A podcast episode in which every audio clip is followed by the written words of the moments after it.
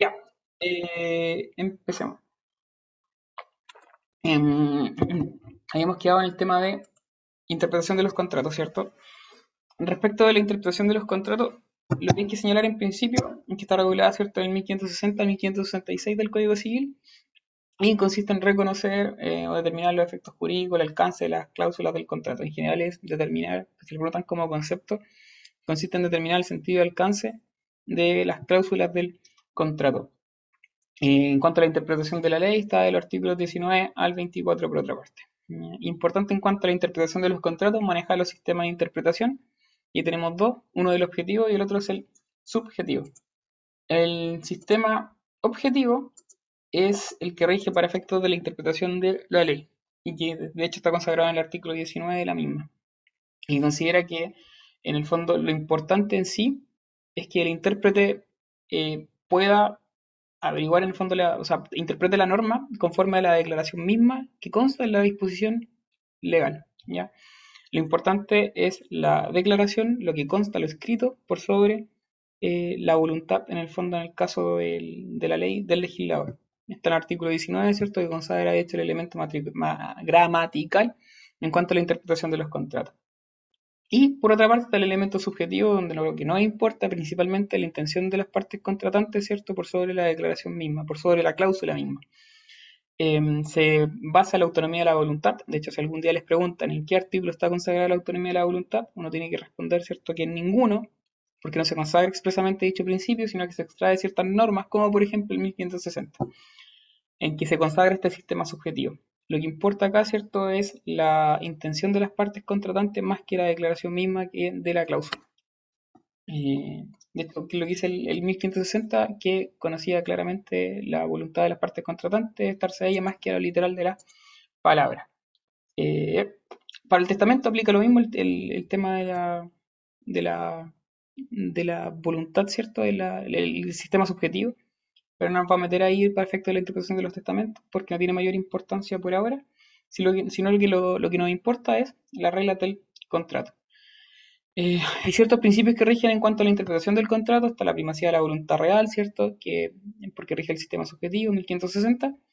Eh, se prefiere, ¿cierto?, el efecto del contrato, la idea es que produzca efectos, aquí no, de hecho está relacionado con una de las reglas especiales de interpretación que la vamos a ver más adelante que los contratos se deben ejecutar de buena fe, ¿cierto? Artículo 1546 del Código Civil y también eh, está la protección del deudor, según vamos a ver después de la regla subsidiaria. Y eventualmente les pueden hacer un paralelo entre el contrato y la ley, ¿cierto? Lo importante acá, bueno, me referir a lo, a lo más importante, en cuanto a los efectos, la ley produce, la interpretación de la ley produce efectos erga omnes, ¿cierto? En cuanto a la interpretación del contrato, son efectos relativos solamente entre las partes contratantes. La interpretación de la ley permanece en el tiempo, en cambio en el contrato por lo general es efímero, destinado a extinguirse porque los contratos por lo general ¿cierto? tienen una duración determinada, no son eternos. Em, la forma de dejar sin efecto ¿cierto? La, ley va a ser con la derogación, en cambio el contrato es de forma variada. Y en cuanto a la interpretación, ahí están las reglas que en el fondo se señalan. Eh, la norma rectora para efectos de la ley está en el artículo 19, en el contrato del 1560. Los sistemas de interpretación ya los dijimos y es importante el tipo de interpretación que aplica. Cuando uno interpreta la ley, ¿cierto? Estamos hablando de una cuestión de derecho. ¿Por qué una cuestión de derecho? Porque lo que rige primero es el sistema gramatical. ¿ya? Lo que importa en el fondo es la declaración misma del legislador, es una cuestión de derecho. En cambio, en el contrato, lo que tiene que averiguar, ¿cierto?, el intérprete es la intención de las partes contratantes. Y la intención, la voluntad, ¿cierto? No es una cuestión de derecho, sino que es una cuestión más bien de hecho, ¿ya? Eh, y ello es relevante para efecto de la procedencia del recurso de casación en el fondo, según vamos a ver más adelante. Por último, eh, el 1560 ¿cierto? expresa que, conocida claramente la intención de las partes contratantes, debe estarse a ella más que la literal de las palabras. ¿Cuál es el problema? Cuando no es conocida claramente la intención de las partes contratantes. Si no es conocida claramente la intención de las partes contratantes, porque hay una discusión respecto a la interpretación de una cláusula, eh, caemos en un problema, ¿cierto? Si no, el problema no es tal. Y para eso de efecto, el Código Civil dispone normas que están del 1561 al 1566, donde eh, son criterios reglas de interpretación. que se ofrecen para que el operador jurídico, ¿cierto? el intérprete pueda utilizarlas y pueda llegar a averiguar la intención de las partes contratantes, la intención real de las partes contratantes. Estas reglas de interpretación se dividen en, aquellas que son relativas a elementos intrínsecos y las relativas a los elementos extrínsecos. Todo indica que Paulette prendió la cámara porque terminó el partido del Inter de Milán, ¿cierto? Con el Liverpool. Me parece muy bien. Eh, lo importante de estas reglas de interpretación, que dicen relación con elementos intrínsecos y elementos extrínsecos, es que son, eh, si bien se distinguen conforme a los tipos de elementos que hay, ¿cierto? Eh, lo que tienen que tener claro es que ninguna opera por sobre la otra, ¿ya? Se suele entender de que como son distintas, se van a preferir las intrínsecas y luego las extrínsecas. Ya, no es así. ¿ya? No es que unas, no hay como un orden de prelación entre estas reglas. Simplemente se clasifican por un tema de orden. ¿Vale? Entonces, respecto a la relativa a elementos intrínsecos, tenemos la utilidad de las cláusulas. ¿ya? ¿Qué explica el 1562? Que cuando una cláusula... ¿Cuántas interpretaciones puede tener una cláusula? Muchas, ¿cierto? Entonces, cuando una cláusula tiene dos o más interpretaciones, debe preferirse aquella interpretación en virtud de la cual la cláusula produce algún efecto por sobre aquella interpretación que no le da efecto alguno. ¿Por qué? Porque si las partes incluyeron esta cláusula dentro del contrato es para que tenga algún efecto útil, si no, no la hubiesen eh, escrito. Hay un error típico acá de todos cuando estudian, de entender de que es como que las cláusulas se prefieren entre sí, que hay una cláusula útil por sobre otras cláusulas que son inútiles. Ya, eso no tiene ningún sentido, porque si las partes metieron dos cláusulas distintas, es para efecto de que las dos tengan un sentido útil. El 1562 dice relación con la interpretación ya que puede tener una cláusula, que se prefiere siempre la interpretación útil por sobre aquella que en el fondo no puede ser útil y respecto a una misma cláusula. La segunda es la del sentido natural, que está en el 1563, que señala que en aquellos casos en que no apareciera voluntad contraria, deberá estarse a la interpretación que mejor cuadre con la naturaleza del contrato. Es decir, en el fondo hay que estar a la naturaleza del contrato, ¿cierto? A la tipología del mismo. Y por último está la armonía de las cláusulas. ¿Qué explica la armonía de las cláusulas, cierto? Que el contrato es un todo armónico, ¿cierto? Debe ser coherente entre sí y por tanto las cláusulas deben interpretarse eh, viendo a las otras cláusulas con tal de que no sean contrarias unas con otras. Eh, de forma tal que cada, dándose cada uno el sentido que mejor convenga el contrato en su totalidad. Eh, esa, armonía de las cláusulas también se le llama elemento lógico cuando uno lo ve en materia de interpretación de la ley es una aplicación del, elemento lógico de la, ley. Luego, en cuanto a la regla de interpretación relativa a elementos extrínsecos, tenemos la regla de la aplicación restringida del texto contractual. Explica el 1561 que, por generales que sean los términos de un contrato, solo aplicarán a la materia sobre la que se ha contratado. O sea, en el fondo estamos hablando solamente de la materia propia específica del acto o contrato. No hay mucho más que explicar. Respecto a la segunda regla, es la de la natural, natural extensión, ¿ya? Y explica que cuando en un contrato se ha dado un caso, ya para explicar la obligación, se entiende que solamente para efectos ejemplificativos y no taxativos, ya no se, no se restringe a ese caso en particular. La tercera regla explica que eh, aplica la regla de los contratos de las partes sobre igual materia, ya que hace referencia a un elemento sistemático. Si las partes en el fondo tienen, tienen una duda respecto a una cláusula en particular de un contrato, pueden regirse también por la interpretación que hayan hecho o por los otros contratos que tengan esas mismas partes sobre materias similares. Eh, ¿Para qué? Para que en el fondo haya, eh, aplique este elemento sistemático, ¿cierto? En cuanto a las relaciones contractuales de ambas partes tengan un sentido coherente. Similar a la armonía, pero ahora ya no vista solamente de la interna del contrato en sí mismo, sino que entre los distintos contratos que pueden tener celebrados las partes sobre materias similares. Y la última, el principio de la aplicación práctica del contrato, y que hizo relación con el, carácter de la interpretación auténtica. Es decir, se le da valor a la misma interpretación que han hecho las partes de manera previa. ¿ya? Si las partes continuamente aplicaron una cláusula en sentido X, y resulta que después de los tres meses en el fondo tienen una duda respecto a la interpretación de la misma cláusula, ¿ya? Este principio implica que en el fondo tienen que regirse por esa interpretación anterior porque las mismas partes así lo hicieron oportunamente, ¿cierto? De manera previa. Em, y por último, Y estas sí son en, subsidio de la otra dos. Dijimos que las intrínsecas y las extrínsecas aplican cualquiera, no, hay un orden específico, no hay una prelación entre sí.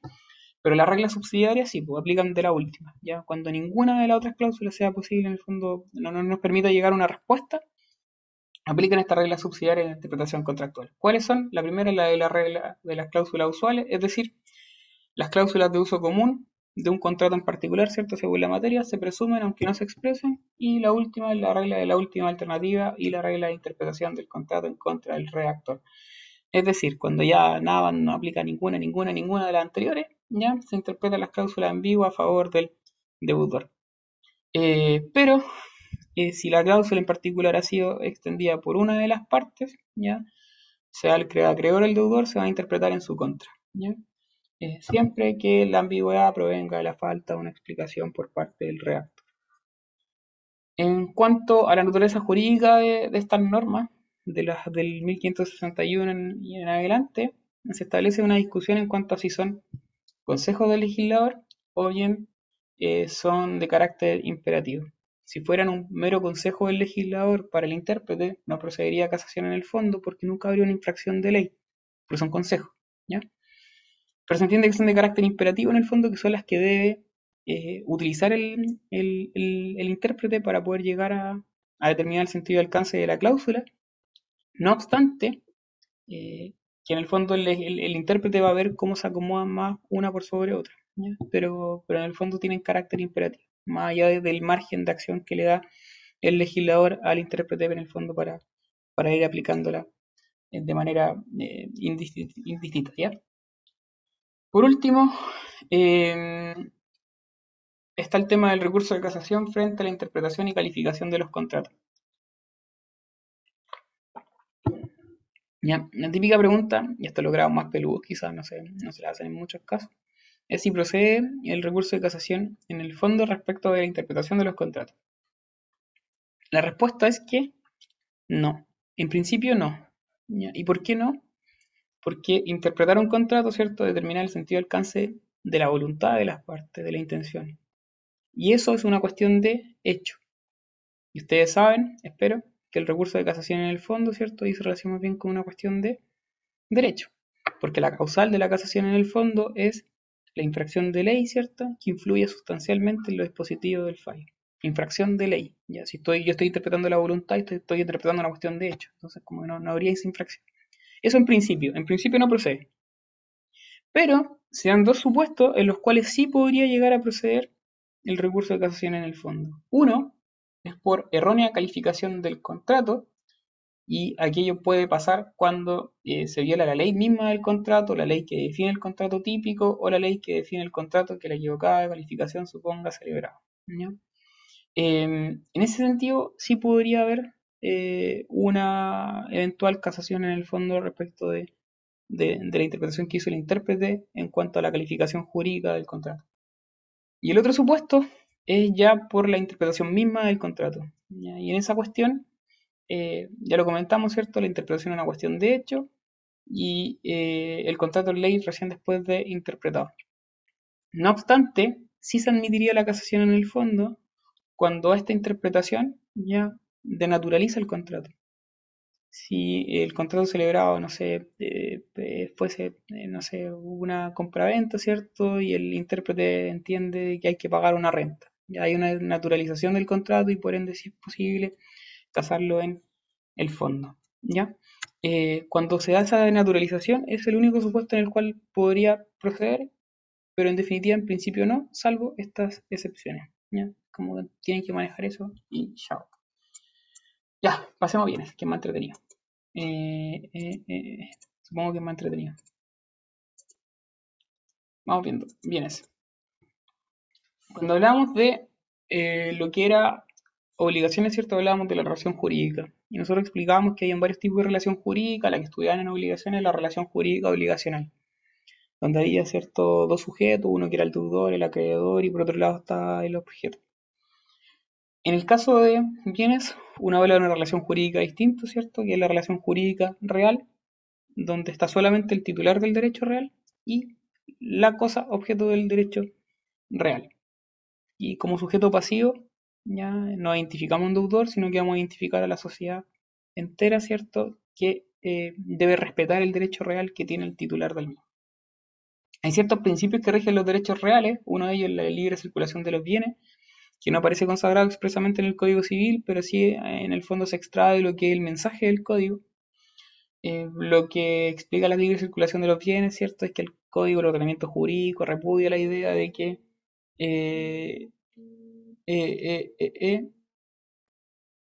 repudia la idea de que en el fondo la propiedad esté inmóvil, ¿cierto? Y eso se, tiene su mayor manifestación en el tema de la comunidad, porque la comunidad eh, los herederos, ¿cierto? O más bien ah, los comuneros pueden pedir siempre la partición de los bienes. ¿ya?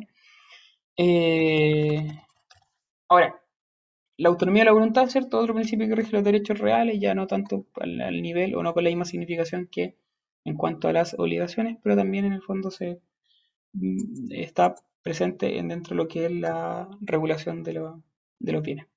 Me desconcentré un poco porque me estaban llamando, pero bueno. Eh, respecto de cuestiones previas, ya esto es como lo más importante, aquí empieza realmente la materia, lo anterior era puro rellenar.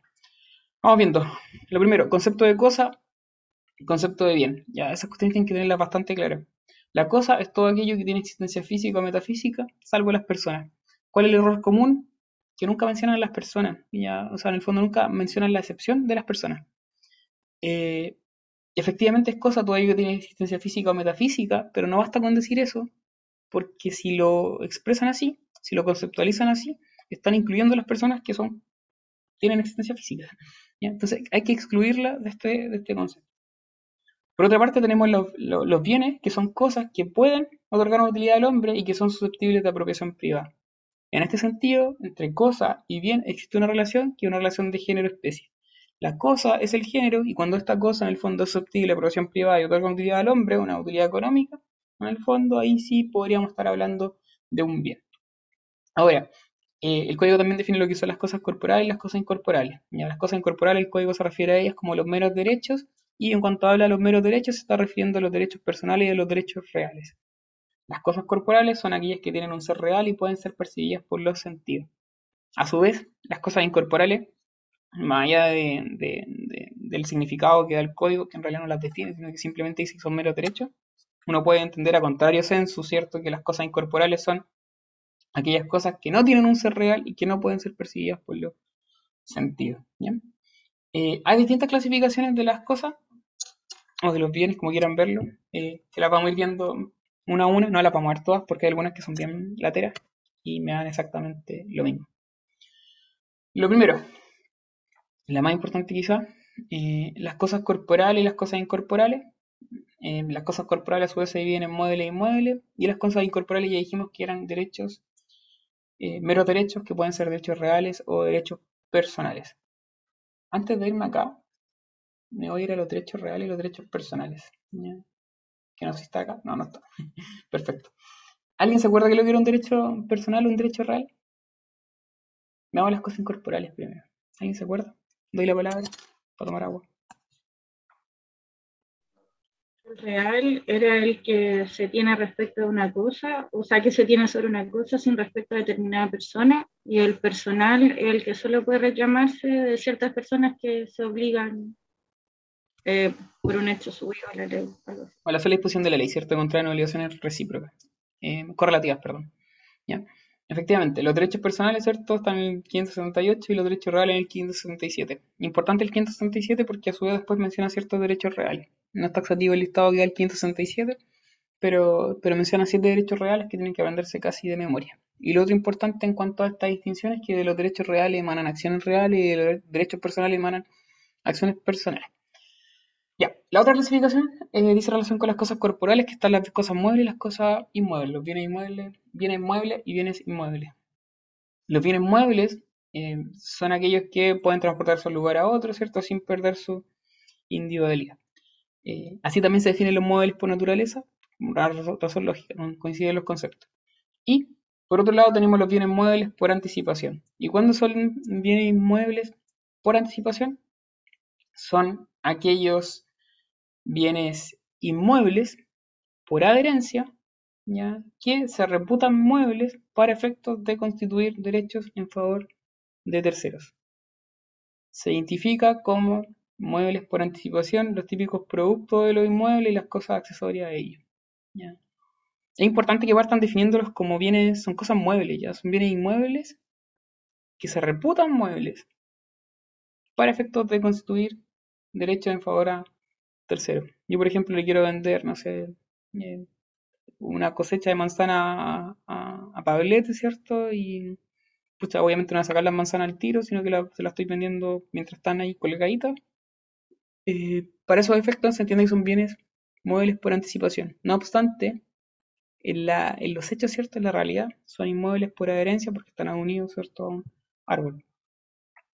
Y por otro lado tenemos los bienes inmuebles. Y en cuanto a los bienes inmuebles, tenemos los bienes inmuebles por naturaleza. Los bienes inmuebles por naturaleza son aquellos que no pueden transportarse de un lugar a otro. ¿Y cuál es el único bien inmueble por naturaleza? El suelo, ya no hay más. Eh, por ahí también se menciona las minas, que es como el subsuelo, pero son los únicos bienes inmuebles por naturaleza, no existe otro. Luego tenemos los bienes inmuebles por adherencia, que son muebles, bienes muebles, que se reputan inmuebles por estar permanentemente adheridos al inmueble y que no pueden separarse sin detrimento del inmueble. Tipo de ejemplo, el árbol. Por ahí una casa, entre otros.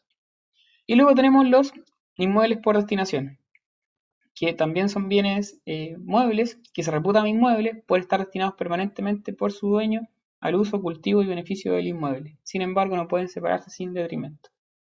¿Ya? Eh, pausa, pausa, pausa, pausa, pausa. Eh, bueno, hay un error en esta web, en los por adherencia. ¿ya? No coloquen que son bienes muebles, web. No se puede malentender. ¿ya? Vamos, a corregir al tío en un momento en vivo. ¿ya? son aquellos que se encuentran permanentemente adheridos al inmueble y que no pueden separarse de él sin detrimento.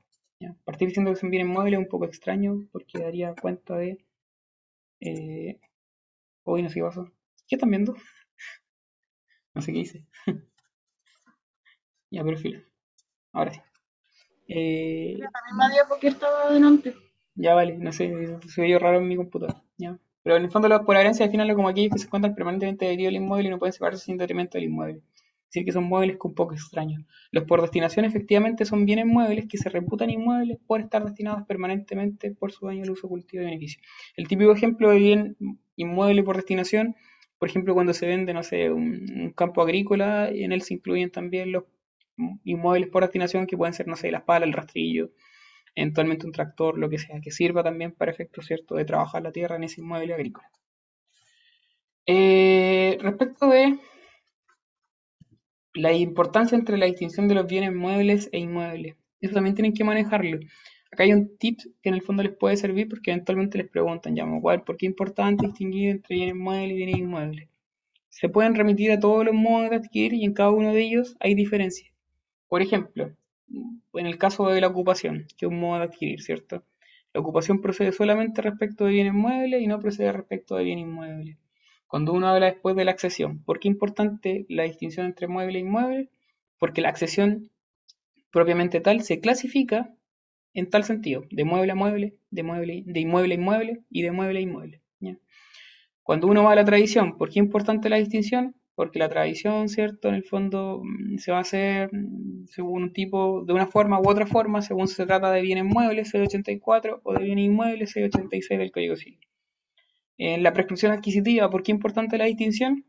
Porque en el caso de los plazos, los plazos de la prescripción adquisitiva ordinaria cambian según si se trata de bien mueble o de un bien inmueble. En los muebles son dos años y en los inmuebles son eh, cinco. ¿ya?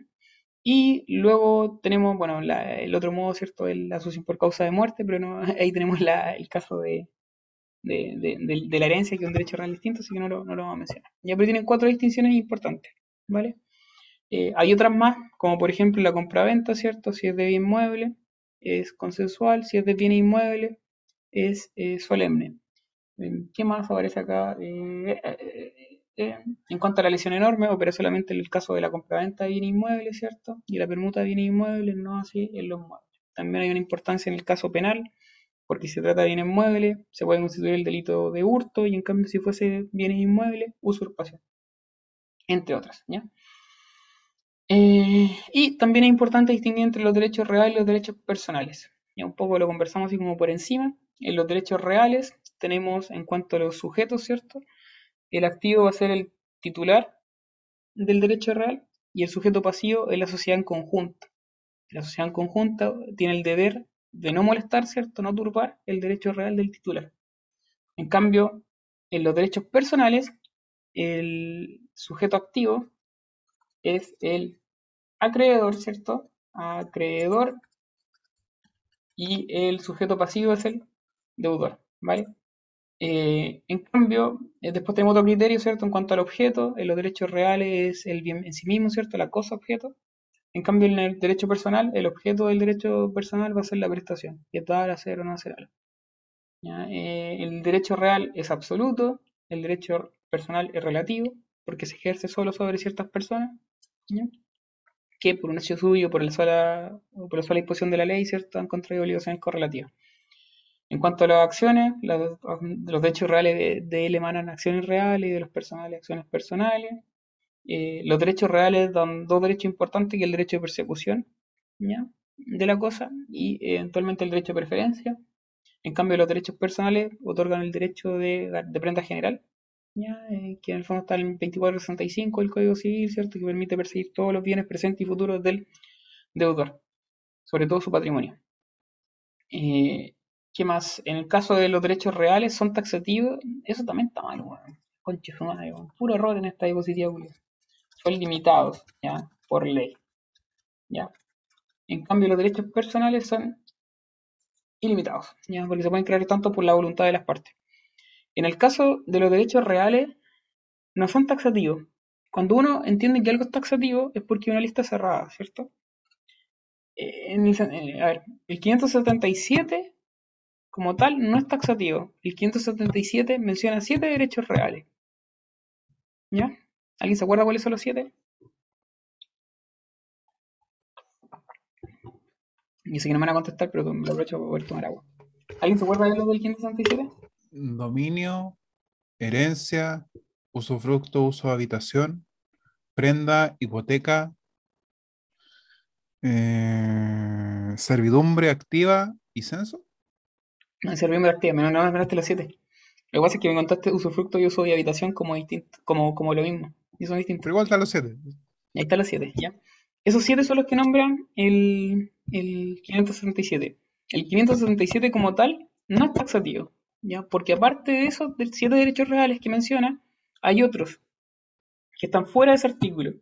Uno de ellos, y que lo menciona el Pablete, es el censo, que está regulado en el Código Civil. El censo sobre una finca, ¿ya? Eh, pero hay más también, solo que no están en el Código Civil. Uno típico es el derecho real de aprovechamiento de agua, eh, que no está regulado en el Código de Agua, ¿cierto? Que también es un derecho real. El derecho real de concesiones mineras, que son, son de carácter más bien administrativo, ¿ya? Eh, pero, pero son derechos reales como tal y tienen ese mismo carácter. Entonces son limitados, porque en el fondo solo la ley los puede crear, ¿ya? Y son cerrados. Pero el 567 en sí, ese artículo no es taxativo. En cuanto a la fuente, o más bien cómo se adquieren. Los derechos personales se adquieren por la fuente de las obligaciones. Dijimos que son correlativos con la obligación, entonces se adquieren de la misma forma como se crea la obligación, a través de la fuente de las obligaciones. Y los derechos reales se van a adquirir por una dualidad, cierto título, modo. Lo importante acá, lo esencial va a ser el modo de adquirir. Y por último, en cuanto a los derechos reales, aplica la prescripción adquisitiva, ¿cierto? Y los derechos personales aplica la prescripción extintiva. Ya, eso es lo primero y es como lo más importante. Eh, y donde, donde hay más error en la diapositiva. Perfecto. Eh, lo segundo, eh, vamos viendo otra clasificación de las cosas. Dijimos que vamos a ver la importante nada más porque hay algunas que son bien pichangas. La otra es principal accesoria, ya estaba lo mismo, ¿cierto? Y la importancia es que el accesorio sigue la suerte de lo principal, no vamos a entrar más en ello. Otra clasificación están las cosas divisibles e indivisibles, según si se pueden o no separar sin perder su individualidad, ¿ya? También da lo mismo. Eh, y aparecen las cosas indivisibles y, se dan como ejemplo la servidumbre y la hipoteca. Acuérdense que la hipoteca también aparece como eh, una, la, acción hipotecaria y la acción prendaria aparecen como cosas indivisibles según el 1526 del Código Civil y el 1526 se estudia en la obligación indivisible, ¿cierto? Cuando se habla indivisible, de, de obligación indivisible de pago. Para para una pequeña re- relación con los artículos. Y luego tenemos una distinta, o sea, otra clasificación en cuanto a consumible y no consumible.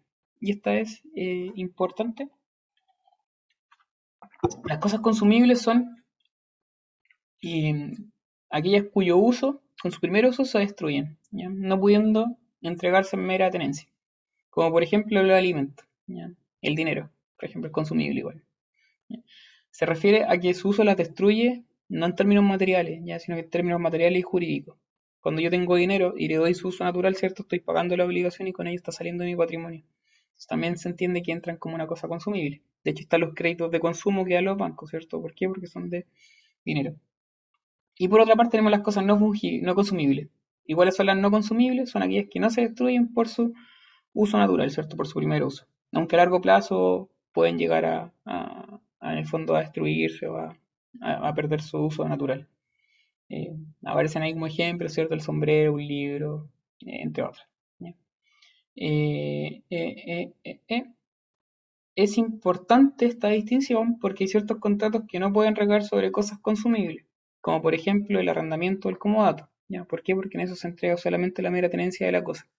Y tienen el deber, ¿cierto? Incorpora la obligación de restituir. Si es algo que se destruye con el primer uso, nada se puede restituir. O sea, no se puede restituir lo mismo que se dio en arriendo o se dio en comodato. Hay otros contratos que solamente pueden tener como objeto eh, cosas consumibles, como por ejemplo el mutuo. ¿Qué es lo que el crédito consumo? Que a los bancos es un mutuo de dinero. Eh, y lo otro importante acá es que se basan en un criterio objetivo. En el fondo lo que importa es si la cosa se destruye o no con su uso. ¿ya? Eso es lo importante. Y esa cuestión tiene una respuesta sí o no, ¿cierto? Según la materialidad de la cosa. O según más bien su uso. En materialidad y uso. Y lo otro importante que hay que decir respecto a esta clasificación es que el 565 del Código Civil señala definir fungibilidad, las cosas fungibles, pero en realidad define las consumibles. El código parte en el fondo señalando que las cosas fungibles son aquellas que por su uso se destruyen, pero en realidad confunde ¿cierto? Los conceptos de entre fungible y consumible. Lo cierto es que las cosas fungibles y no fungibles dicen relación con otra cuestión distinta. Y el criterio de distinción acá es según si pueden o no intercambiarse unas con otras, ¿vale? Eh, si tienen el mismo poder liberatorio. En las cosas fungibles, si tienen el mismo poder liberatorio, pueden reemplazarse unas por otras. ¿Cuál es un ejemplo? El agua, ¿cierto? Eh, aunque hay aguas que son más ricas que otras según el lugar, ¿cierto? La de Santiago es asquerosa, eh, la del sur más, es mejor, es más mejor. El dinero es consumible, sí, porque dijimos que con su uso, ¿cierto? Sale el patrimonio de la persona, pero también una cosa fungible porque un billete de mil pesos tiene el mismo valor que otro billete de mil pesos. No hay mayor diferencia. Y por otra parte tenemos las cosas no fungibles, que son aquellas que no tienen otro, inter- otro equivalente, ¿cierto? Que no se pueden intercambiar unas con otras. ¿Ya? Eh, lo importante es que eh, si tienen el mismo poder liberatorio, ¿cierto? Y que las cosas fungibles o no fungibles dicen relación con un criterio subjetivo, según las partes lo estimen. En cambio, las cosas consumibles y no consumibles tienen, se basan en un criterio objetivo. Por tanto, pregunta, ¿una cosa consumible puede pasar a no ser consumible? Un plátano puede ser que es consumible, ¿cierto? Porque es alimento, se va a destruir con su uso natural, que es comérselo. Puede pasar a no ser, a ser, perdón, puede pasar a ser no consumible.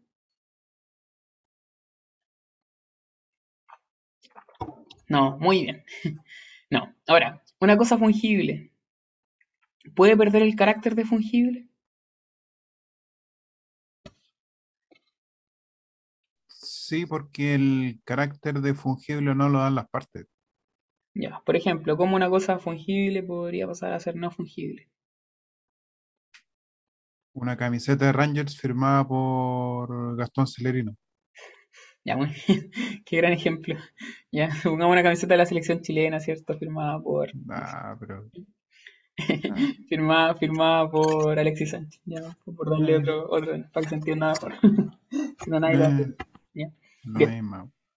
Eh, perfectamente puede una cosa fungible, ¿cierto? Pasar, pasar a ser no fungible porque depende de un criterio más bien subjetivo. Luego tenemos las cosas comerciables e incomerciables. Las cosas comerciables son aquellas que pueden ser objeto de relaciones jurídicas. Es decir, de derechos personales o reales. ¿ya? Y las cosas incomerciables son aquellas que no pueden ser objeto de relaciones jurídicas. La regla general es que las cosas sean comerciables. Ahora, la incomerciabilidad se puede clasificar en incomerciabilidad absoluta o transitoria. Esto también aparece en acto jurídico cuando vemos los requisitos del objeto, ¿cierto? Que el objeto debe ser comerciable. Y también hay una distinción ahí. Las cosas incomerciables que son absolutamente incomerciables son las que son comunes a todos los hombres, ¿cierto? los bienes nacionales de uso público y los derechos personalísimos. Y las cosas incomerciables transitorias son las cosas embargadas por decreto judicial o bien las cosas que son eh, que se encuentran en juicio, ¿cierto? Las cosas litigiosas, los bienes litigiosos. ¿Por qué estas son transitorias? Porque eventualmente sí se pueden igual enajenar, ¿cierto? Y por tanto ser objeto de relaciones jurídicas. ¿Cómo sabemos esa weá? Artículo 1464 del Código Civil, ¿cierto? Que establece cuáles son las cosas eh, que no se pueden enajenar, porque se enajenan adolecen de objeto ilícito. En el número 3 aparecen los bienes embargados por decreto judicial, ¿cierto? Salvo que el juez lo autorice o la contraparte lo autorice. Y en el caso de los bienes litigiosos es lo mismo, ¿cierto? Porque aparece el 1464, numeral 4, y también contempla la excepción en caso de que se autorice por el juez o por la contraria, por la contraparte. En las cosas embargadas puede autorizar el juez o el acreedor. Bien, y luego tenemos las cosas, los bienes apropiables eh, o inapropiables. Las apropiables son aquellos que pueden ser objeto de apropiación, es decir, de dominio. Y ahí tenemos las cosas apropiadas, es decir, que ya eh, se encuentran con un, con un titular, alguien es dueño de ellas. Y las inapropiadas, que son aquellas que no tienen dueños. Y las que no tienen dueños se clasifican en dos, o se les llama de dos formas. Tenemos las res nullius y las res perelictades. Las res nullius son aquellas que nunca han tenido dueño, y las res perelictades son aquellas que tuvieron dueños, pero fueron abandonadas por el mismo para que otro se hiciera dueño. Las res nullius podría ser, por ejemplo, no sé, una conchita, ¿cierto? En el mar, o las piedritas de mar que son bonitas, y uno va a la playa, ¿cierto? Y, y, se las chorea.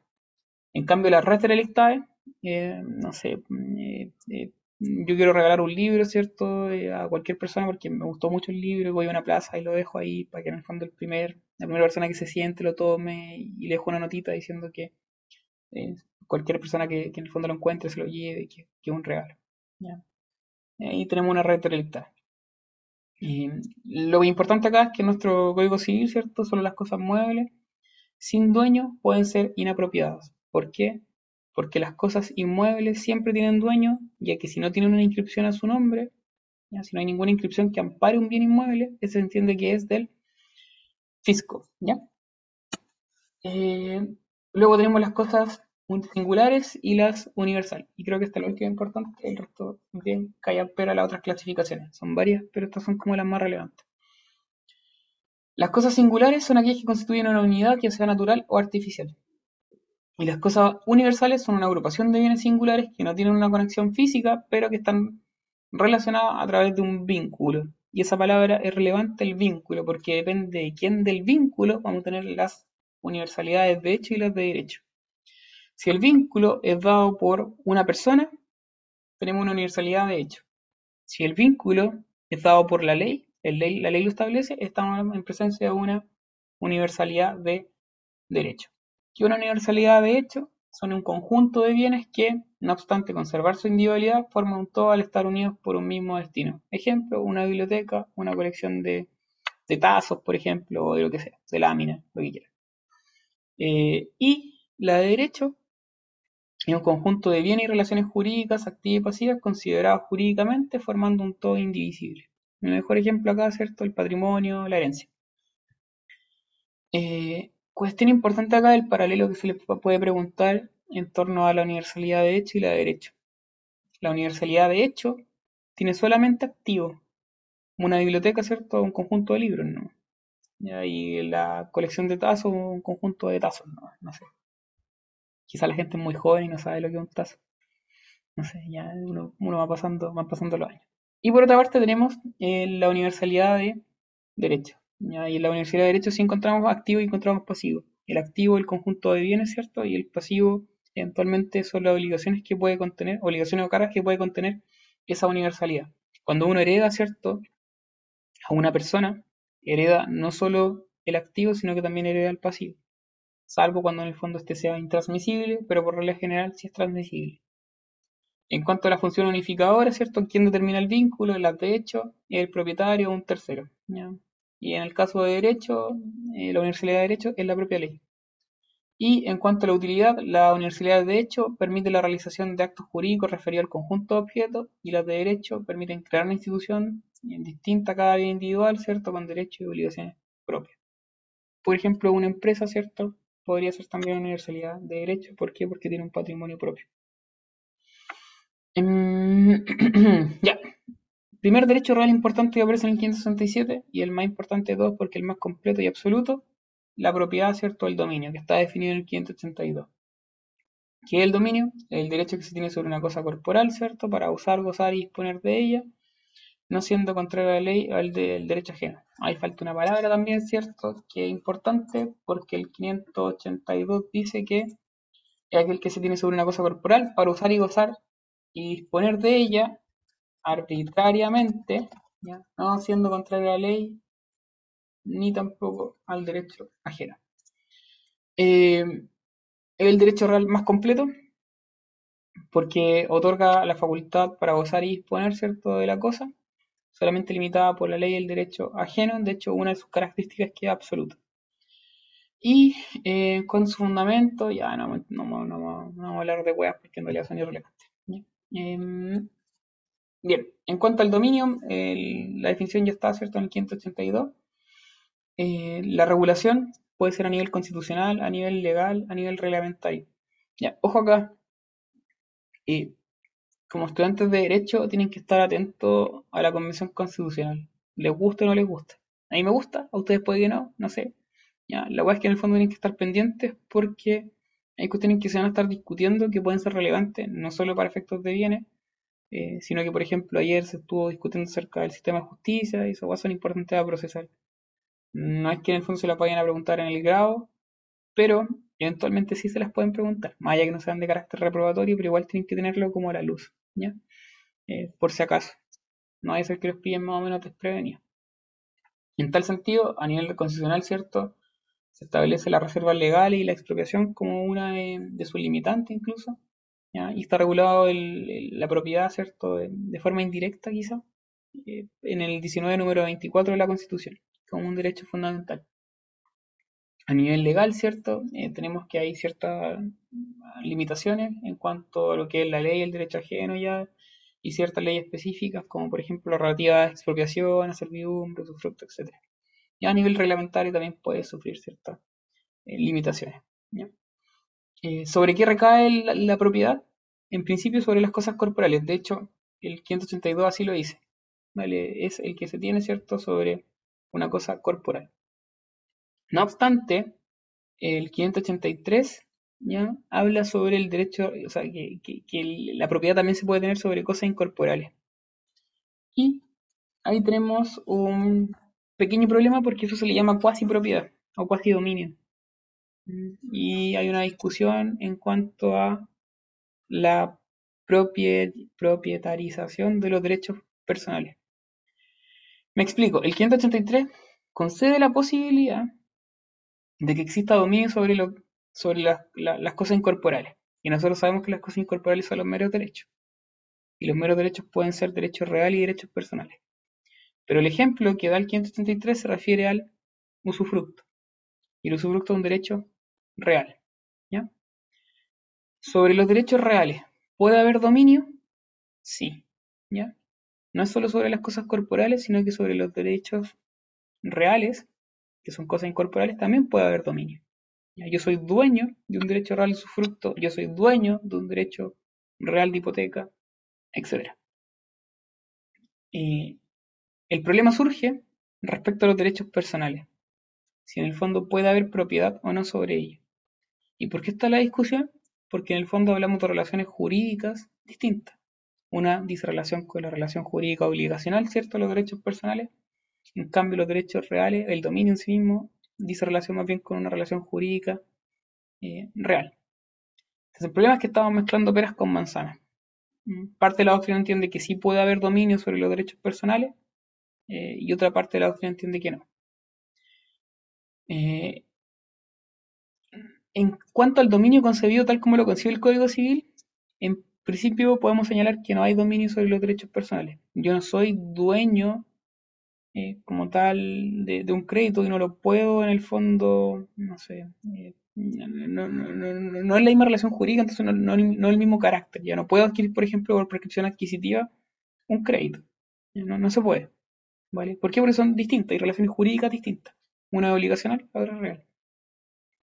Pero constantemente, y ya esto a nivel jurisprudencial, las Cortes de Apelaciones han ido acogiendo recursos de protección fundados en el 19 número 24, ¿cierto? El derecho a la propiedad que está consagrado ahí, eh, sobre ciertos derechos personales que están relacionados con eh, derechos fundamentales.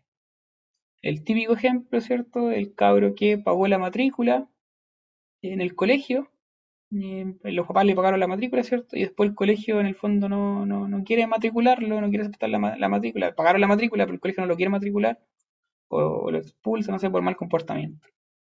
¿Mm? ¿Qué va a hacer un abogado? Es presentar un recurso de protección.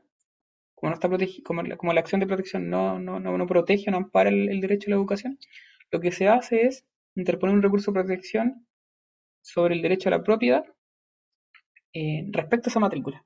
Entonces, como yo pagué la matrícula, tengo derecho a que me otorguen la educación. Y es una prestación. Eso es un derecho personal. En base a eso, ya se ha hablado de la propietarización de los derechos, ¿vale? de los derechos personales.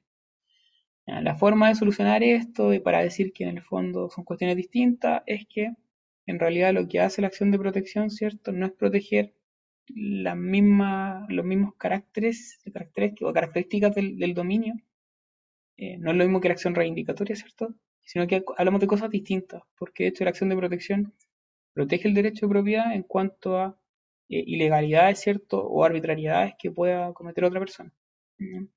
Eh, pero hay una protección distinta, no es que proteja el uso, goce y disposición del mismo. Suena enredado, lo es, ¿ya? Eh, pero quédense con los conceptos generales. ¿ya? Puede haber dominio sobre derechos reales, pero no puede haber dominio sobre derechos personales, no en principio. Sin perjuicio de que a nivel, a nivel constitucional y a través de la acción de protección sí se hace. ¿ya? Pauli. Tengo, o sea, me surge la duda con la sesión de derecho. Eh, no tiene nada que ver una cosa con la otra o no sé, como que ahí pienso que podría haber un dominio sobre esa sesión porque uno lo está cediendo, pues ya está, no sé. Ya, es un argumento para sostener que sí puede haber dominio sobre los derechos personales. La de derechos. ¿Ya? Pero hay argumentos de Pero argumentos- Claro, te voy a argumentos para, para lado y lado, ¿cachai? Mm. Pero, pero en el fondo eh, son como, eh, son, son supuestos en el fondo, no voy a entrar como a profundizar en eso, que es una discusión que pueden agarrarla si quieren leer un paper, lo leen, pero creo que acá profundizar más, ¿no? Lo importante también era aclarar como el tema del cuasi dominio y la cuasi posesión, ya, solamente eso. ¿Ya? Ya, Eh, vale. Pero, pero sí, efectivamente, cuando yo hago una sesión de derecho, lo que estoy haciendo es hacer la tradición de un derecho personal. Efectivamente. Eh, que consta en un título en el fondo. ¿ya? Pero esa es la sesión como del título más que el, del derecho personal, pero efectivamente hay una sesión de un derecho personal. Pero no vamos a profundizar más en web porque si no nos vamos a quedar pegados. Bien. Eh, y ya no son materias de un grado. Luego tenemos las características del dominio. El dominio es absoluto, exclusivo y perpetuo. ¿A qué nos referimos con que es absoluto? Es que permite ejercer todos los atributos de manera arbitraria, según dice el propio 582. ¿ya? Eh, está limitado solo por la ley, el derecho ajeno, ¿cierto? Y la propia naturaleza del bien y el derecho. Eh, cuando hablamos de ejercer todos los atributos, nos referimos al uso, goce y disposición. Es exclusivo porque implica que hay titulares o titulares únicos. Puede haber comunidad, sí, pero cada uno tiene su propia cuota, ¿cierto? Eh, y restringe la intromisión de ser terceras personas. ¿Cuál es la limitación? El desmembramiento del dominio y la copropiedad, que están relacionados. Pero insisto, ahí, ahí en el fondo uno se hace dueño de su propia cuota. Eh, y la otra característica es que es perpetuo. ¿Y por qué perpetuo? Porque no se extingue por el simple lapso del tiempo. No obstante, se puede adquirir, o sea, se puede extinguir por la prescripción adquisitiva que alega un tercero sobre la cosa en particular. Pero no se extingue por el simple lapso del tiempo, porque no se extingue por prescripción extintiva, sino que por la adquisitiva. Eh, hay excepciones ahí, como por ejemplo la propiedad fiduciaria, que está sujeta a una condición resolutoria, la propiedad intelectual, la propiedad sobre el derecho de usufructo y concesiones. Los usufructos están sujetos a un plazo. Luego, em, perdón, perdón, perdón. En cuanto a lo que dice el, usufructo, ¿por qué en el fondo se limita el dominio? Porque en el fondo se concede el usufructo, el uso y goce, ¿cierto?, a un tercero. Bien, em, en cuanto a las facultades o atributos del dominio, tenemos el uso, que es la facultad de servirse de la cosa según su naturaleza. Ya lo que permite, ¿cierto?, al titular es utilizar o emplear la cosa según su destino natural y obvio, y es eh, importante para terceras personas. En cuanto al goce, es la facultad de percibir frutos que la cosa es susceptible de producir. Cuando hablamos de fruto acá es frutos y producto, ambas. No es lo mismo fruto y producto, ¿cierto? Eh, los frutos se producen en forma periódica y sin detrimento de la cosa, por ejemplo, las manzanas del manzano. En cambio, los productos sí implican detrimento de la cosa y no se renuevan, no se producen periódicamente. Como por ejemplo los minerales, ¿cierto? Que se sacan de una mina. En algún momento Chuquicamata se va a acabar, ¿cierto? Y todos vamos a ser pobres. Bien, em, respecto a la disposición, es la facultad de poder actuar arbitrariamente sobre la cosa, ¿cierto? Ya sea en sentido jurídico o en sentido material. En el sentido material, ¿cierto? Yo puedo agarrar este mouse y tirarlo por el edificio, por el noveno piso y que se haga mierda y da lo mismo. Eh, también permite transformarle cosas, ¿cierto? Si eventualmente me, me, debo un, art attack y no sé, hago otra cosa con el mouse. Y por otro lado, en sentido jurídico implica la enajenación de la cosa, ¿cierto? Eh, que puede ser transferir y grabar o solo transferir según si se vea en términos amplios o en términos restringidos. Eh, importante, maneje los dos sentidos de la disposición. Por lo general todos aprenden el sentido jurídico y se les pasa el material. Y cuando les preguntan el sentido material, no saben qué responder. ¿Ha pasado? Lo visto.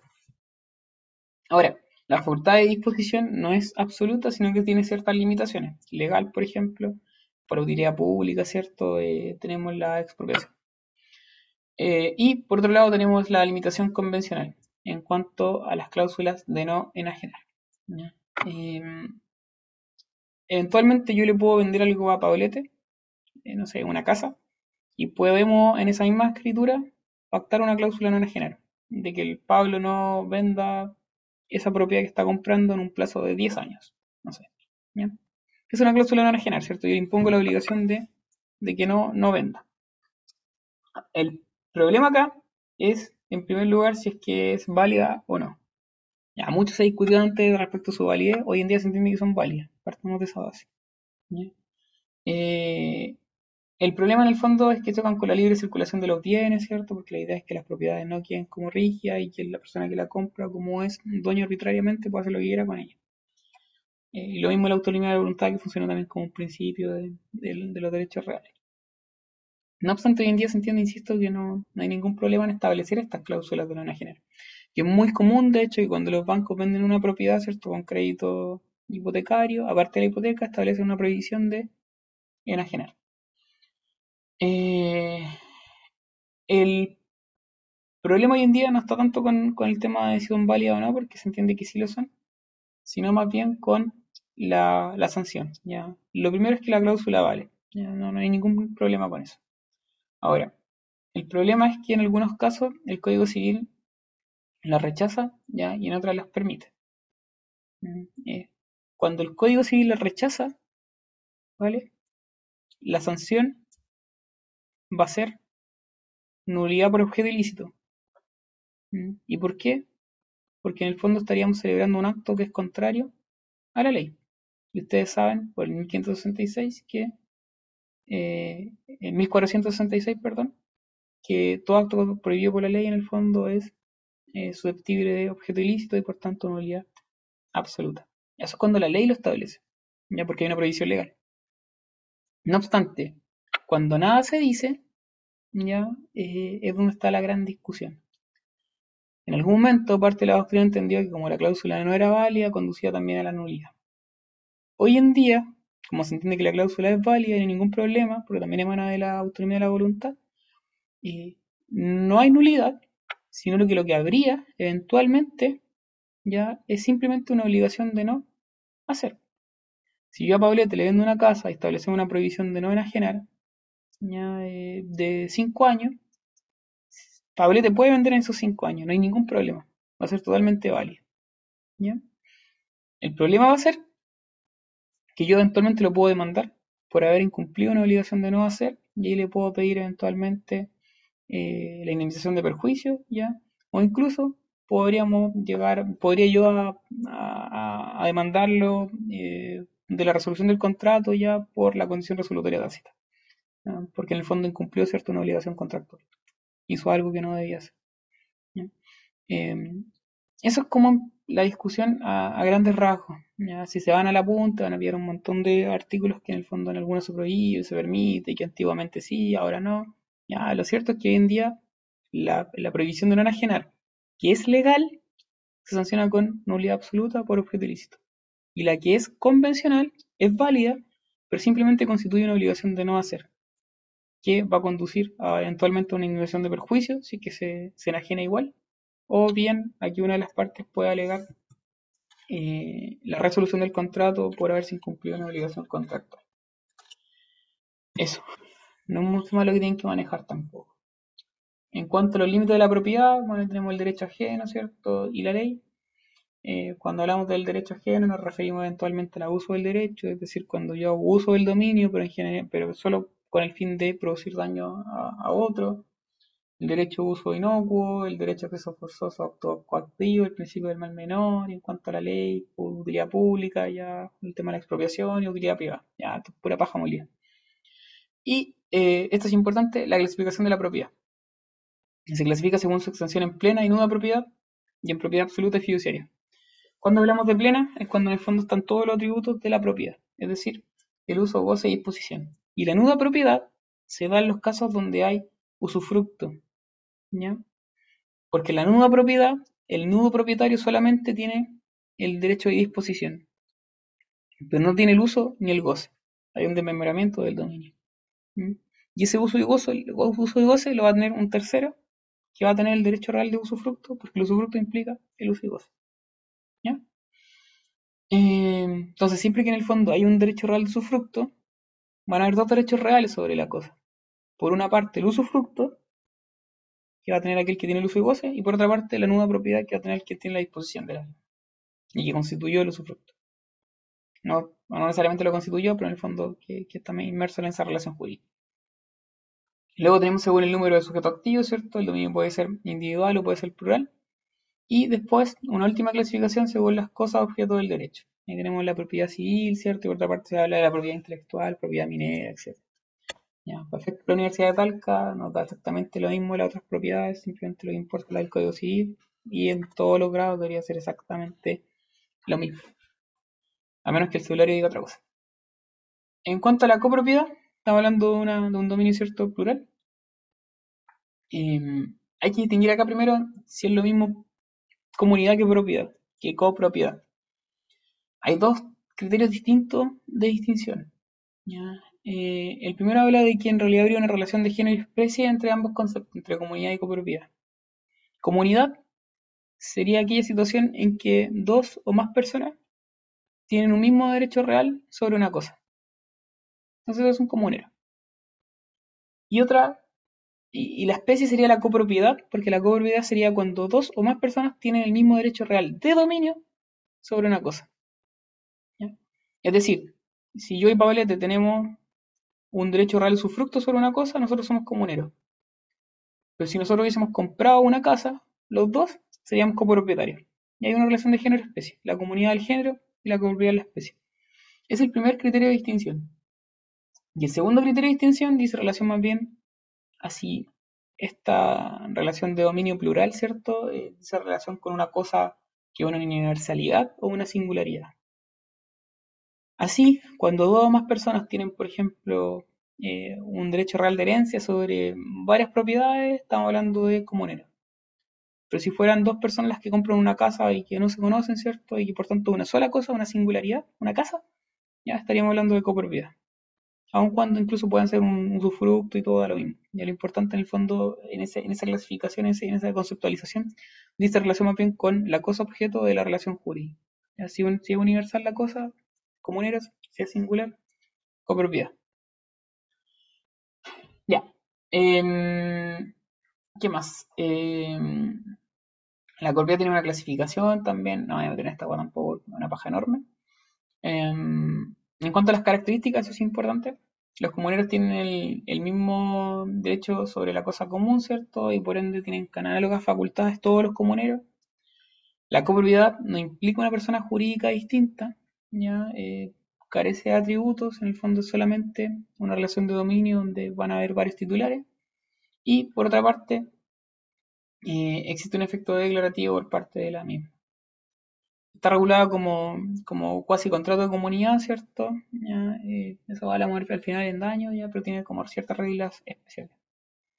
En cuanto a la prescripción entre los comuneros, si se puede alegar la prescripción entre sí, ya hay parte de la doctrina que la rechaza, que es la mayoritaria, y otra que la acepta. No se puede pedir la prescripción respecto de las cuotas del otro.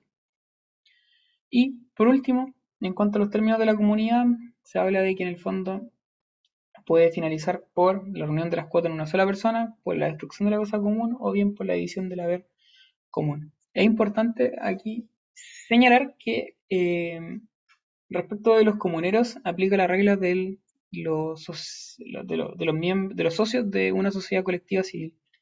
¿ya? Se le hacen aplicables esas reglas. Las vamos a ver después cuando damos comunidad en sí mismo como cuasi contrato, pero ahí se le aplican esas reglas, por si acaso porque el Código Civil no da ninguna regla como tal. Ah, y lo otro es que en el fondo hay copropiedades que son eh, especiales, como por ejemplo la copropiedad inmobiliaria que tiene todo un sistema legal, ¿cierto? Un, un estatuto legal distinto. Eh, hay dos doctrinas, por otra parte, que buscan explicar la copropiedad o la comunidad. Por una parte está la doctrina romana, que entiende que la comunidad es una modalidad del dominio. Eh, cada comunero tiene una cuota, la cuota es abstracta, es intelectual, ¿cierto? Algo que no, recae sobre nada en específico del bien. Eh, sin embargo, y por lo mismo, todos tienen derecho sobre la totalidad de la cosa. Y el único límite es el derecho de los demás. De hecho, hay un derecho a veto donde uno veta, eh, con eso basta para efectos de paralizar todo. Ya esa es la doctrina romana. Y la doctrina germana, que es la de las manos juntas, en el fondo explica hay una visión colectivista, no hay un derecho sobre una cuota en particular a diferencia de la romana. Todos tienen derecho sobre la cosa, pero está limitado por, limitado por otros comuneros y la toma de decisiones es por la mayoría de eh, los comuneros. En Chile sigue la teoría romana, pero con ciertas diferencias. No, es como, no, es probablemente tal la, doctrina romana, sobre todo lo que hizo relación con el derecho a veto. Mm, y ahí está el tema de la administración, como el Código Civil no dice nada, ya se aplican las normas de eh, la sociedad colectiva civil, ya están reguladas en los artículos 2081 y siguiente, o sea, perdón, 2305 y siguiente. Y lo otro importante acá es que el 2081 establece un mandato tácito recíproco entre los comuneros. Es decir, cuando un comunero actúa en bien de la comunidad, en pos de la cosa objeto de la comunidad, por ejemplo, realiza gastos eh, para efectos del cuidado de la misma, o no sé, alguien se metió cierto a la propiedad de la cual yo soy comunero, yo puedo demandar por, por mí mismo nomás al, al tipo que en el fondo está ocupando la propiedad, sin necesidad incluso de la firma de los otros comuneros. ¿Por qué? Porque estoy velando, ¿cierto?, por el bien de la comunidad. Estoy haciendo actos en beneficio de ella. En ese sentido, se entiende que hay un mandato tácito y recíproco entre los comuneros, para efectos de representar a la misma. Y eso sí es relevante. Por último, en cuanto a la protección de la propiedad, y aquí hacemos una pausa, Em, tenemos la protección constitucional, está la acción de protección del artículo, protege, ¿cierto?, el, 19 número 24.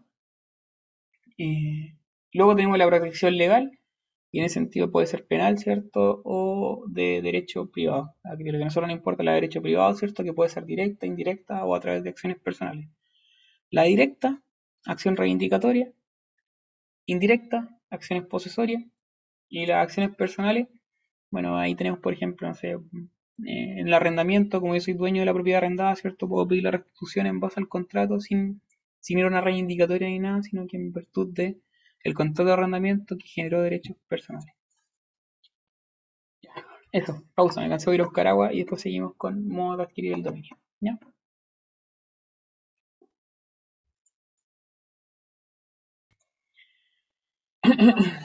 ya, eh, estamos viendo los modos de adquirir el dominio, ¿cierto?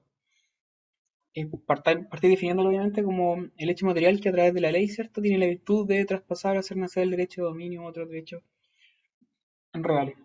Eh, cuestión importante en que el código solamente lo enumera, señala que son cinco, que la ocupación, la accesión, la tradición, sucesión por causa de muerte y la prescripción adquisitiva. Se agrega por la doctrina de la ley en el caso de la expropiación y también la sentencia judicial en el caso de las concesiones mineras. Eh, cuestión relevante también acá es que no basta el modo de adquirir, ¿cierto? Para poder adquirir el dominio, sino que además se requiere un título.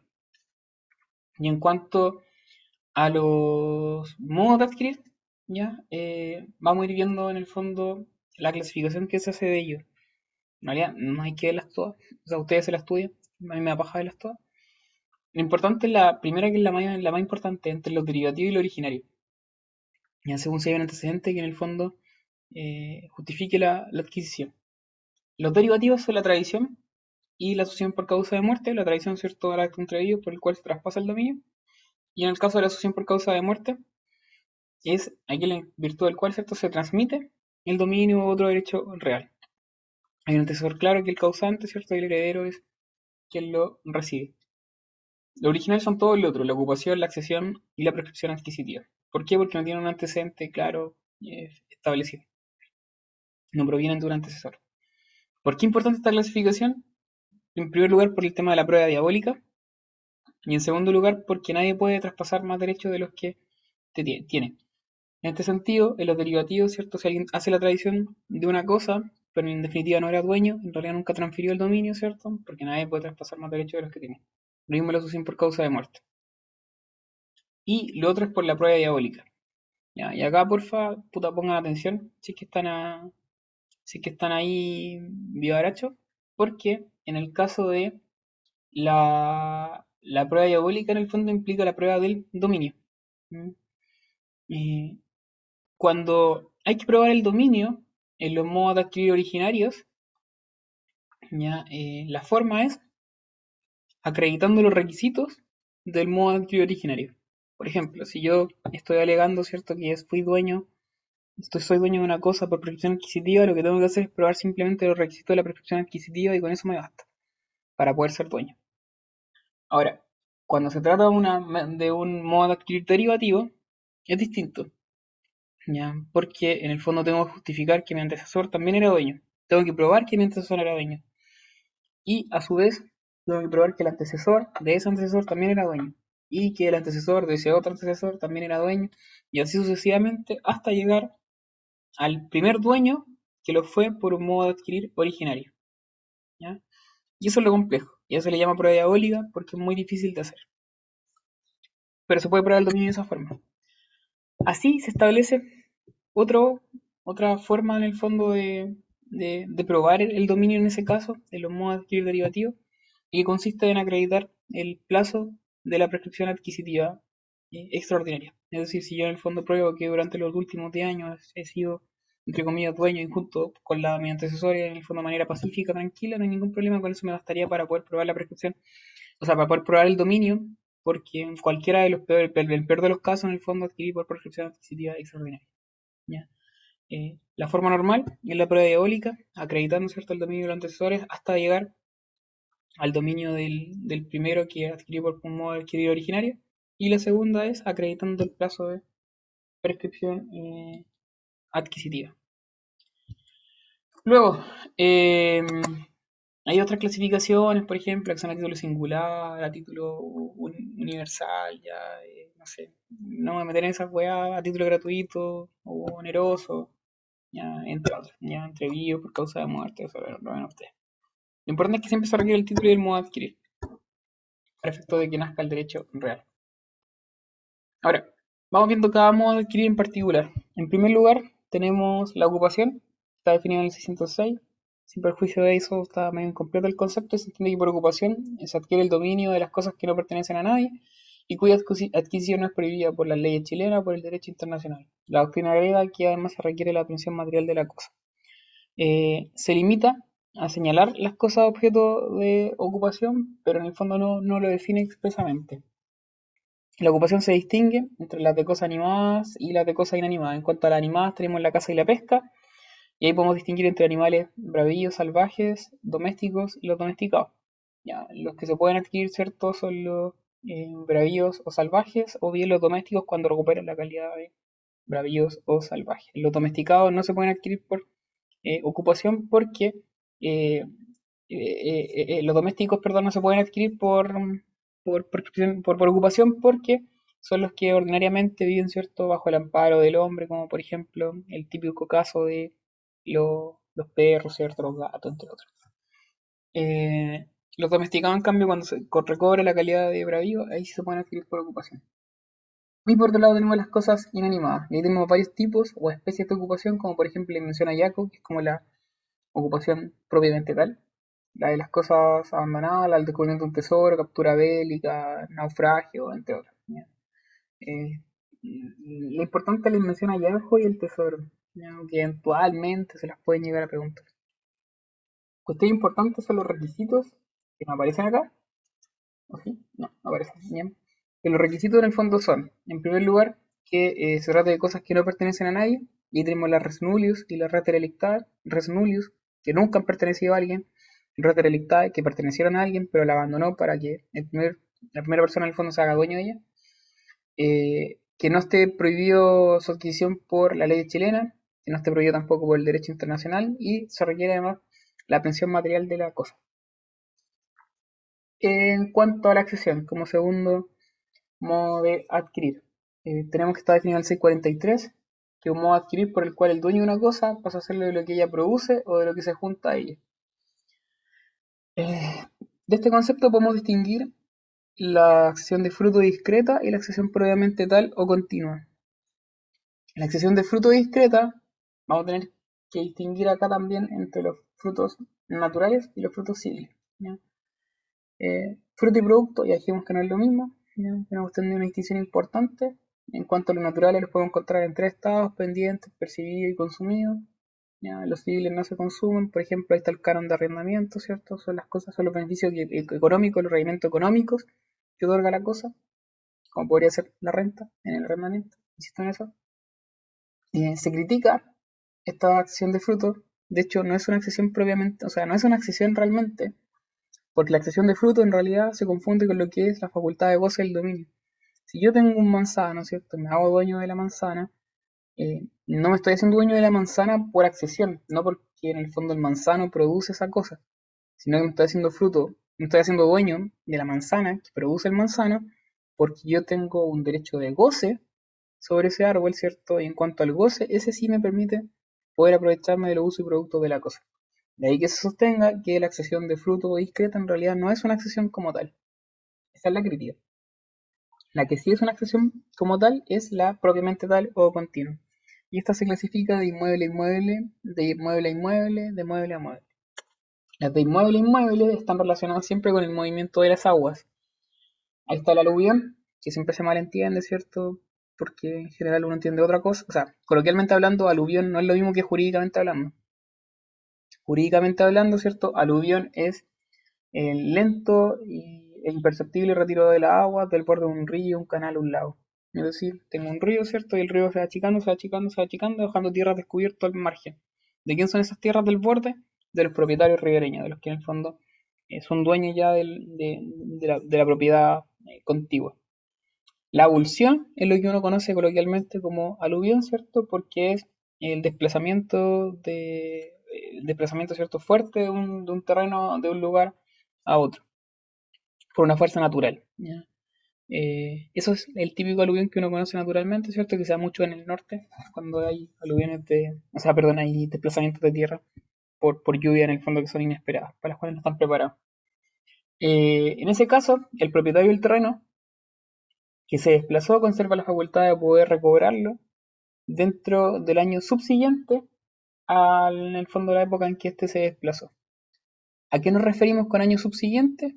Ahí hay un tema ya, porque el código habla de año subsiguiente, para parte de la doctrina son dos años, para otra parte de la doctrina es un año.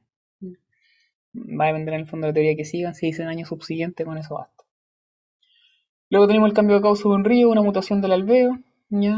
Eh, en ese caso también está la facultad, pero en este caso de cinco años, para efecto de conservar la propiedad al menos de los terrenos inundados y sin perjuicio de la facultad también para poder volver el causa natural del río. Y por último, la formación de una nueva isla, es decir, sale un pedazo de tierra, ¿cierto? De retazo terreno al medio, no al medio, pero en el curso, en el cauce del agua, ¿ya? y en ese caso, en principio son del Estado, salvo en río del agua navegables por buques de menos de 500 toneladas, donde en el fondo van a acceder a ellos los propietarios ribereños también. Hay que distinguir ahí si la isla se forma más cargada por un lado, más cargada para el otro, pues si están en terrenos iguales, o sea, a mitad de igual distancia, es de ambos por parte igual. Luego está la accesión de mueble a inmueble ¿ya? o industrial. Eh, aquí no es importante tanto aprenderse las reglas, no se las van a preguntar. Lo que hay que saber en el fondo es que hay ciertos principios rectores. En principio, que el accesorio sigue el suerte de lo principal y por regla general el suelo lo principal. Hay una cuestión que se llama la accesión invertida y es en aquellos casos donde el bien mueble eventualmente, perdón, que lo construido eventualmente puede tener mayor valor que el suelo. Como por ejemplo el típico caso que se da es en el de el Costanera Center en Santiago, ¿cierto? Ese edificio, weón, vale mucho más, realmente la construcción, los materiales valen mucho más, la construcción vale mucho más que el terreno en sí mismo. Entonces, en ese caso uno podría hablar de una accesión invertida. Eh, lo, otro es que eh, debe protegerse la buena fe y sancionar la mala fe y debe evitarse el enriquecimiento sin causa. De esa es la lógica de, de la accesión de mueble a inmueble. ¿En qué caso sucede? En que se edifica, planta o siembra eh, en un terreno, ya cuando los materiales o la, la, semillas, ¿cierto? Son de un dueño y el terreno de otro. Pueden darse varios supuestos, no voy a entrar a detallar eso, insisto, son reglas bien confusas, enredadas, tienen una lógica, pero es muy difícil que se las apunten en el grado, entonces no, no tiene mayor relevancia. Lo importante es saber que en general los bienes muebles, ya, o sea, perdón, no los bienes muebles, sino que lo que se planta, ¿cierto? Lo que se edifica, lo que siembra, en el fondo es lo que accede a lo principal que es el terreno.